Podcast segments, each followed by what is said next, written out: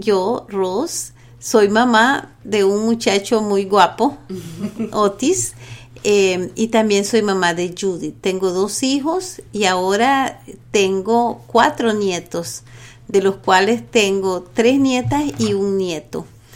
Eh, mis nietos son, son como todos los, nietos, ¿verdad? De todas las abuelas, mis, mis mimados. Nosotros creemos eh, en todo el grupo de mujeres organizadas que los trabajos de promoción de los derechos de las personas, de promoción de los derechos de las mujeres principalmente, tienen que partir de valores y principios. Si no hablamos de principios y valores, no estamos haciendo mucho. Y nosotros en la región hemos vivido eh, problemas como consecuencia de los desastres naturales que movilizan a las comunidades enteras cuando hay inundaciones o hay huracanes. Pero también vivimos en Nicaragua varios momentos de guerra. Y uno de los momentos de la guerra en los 80, eh, cuando ya había nacido Otis, fue la guerra em, de la revolución sandinista, amenazada y em, hostigada por la contrarrevolución que estaba precisamente al otro lado del borde fronterizo de donde nosotros vivimos, en la Mosquitia. Y Otis creció viéndonos en toda esta movilización por la paz. Otis creció viéndonos en todo el trabajo del proceso por la autonomía y luego la lucha por los derechos de las mujeres que mi mamá lo inició y que nosotros le dimos continuidad.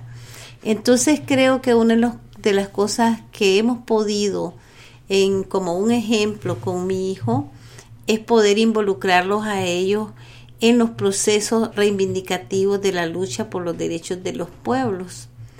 Y no es ajeno a esa lucha, la lucha por los derechos de las mujeres.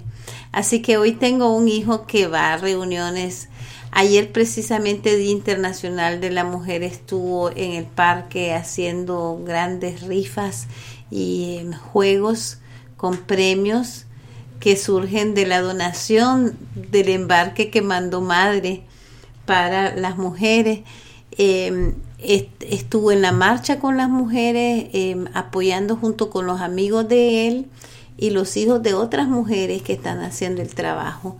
Porque nosotros no hablamos, cuando hablamos de los derechos de las mujeres y la lucha por los derechos de las mujeres, no hablamos solo de mujeres organizadas, hablamos de mujer y familia, porque venimos de una familia con tradiciones de em, la colectividad, de las prácticas colectivas. Entonces, en el campo, en el trabajo del campo, en el trabajo de la pesca, siempre se, se involucra a la familia. Con una herencia patriarcal tan fuerte como la que hemos tenido en las Américas, nosotros los indígenas no estamos ajenos a eso. Entonces, hacer que el hombre reconozca el derecho de la mujer no ha sido muy fácil. Eh, y poder luchar contra ese sistema patriarcal tampoco ha sido muy fácil para poder enfocar el trabajo de reconocimiento de los derechos de las mujeres desde una visión de derechos humanos, desde una práctica de derechos humanos. Y ahí es donde entra esa formación que se debe de dar de los hijos desde pequeños.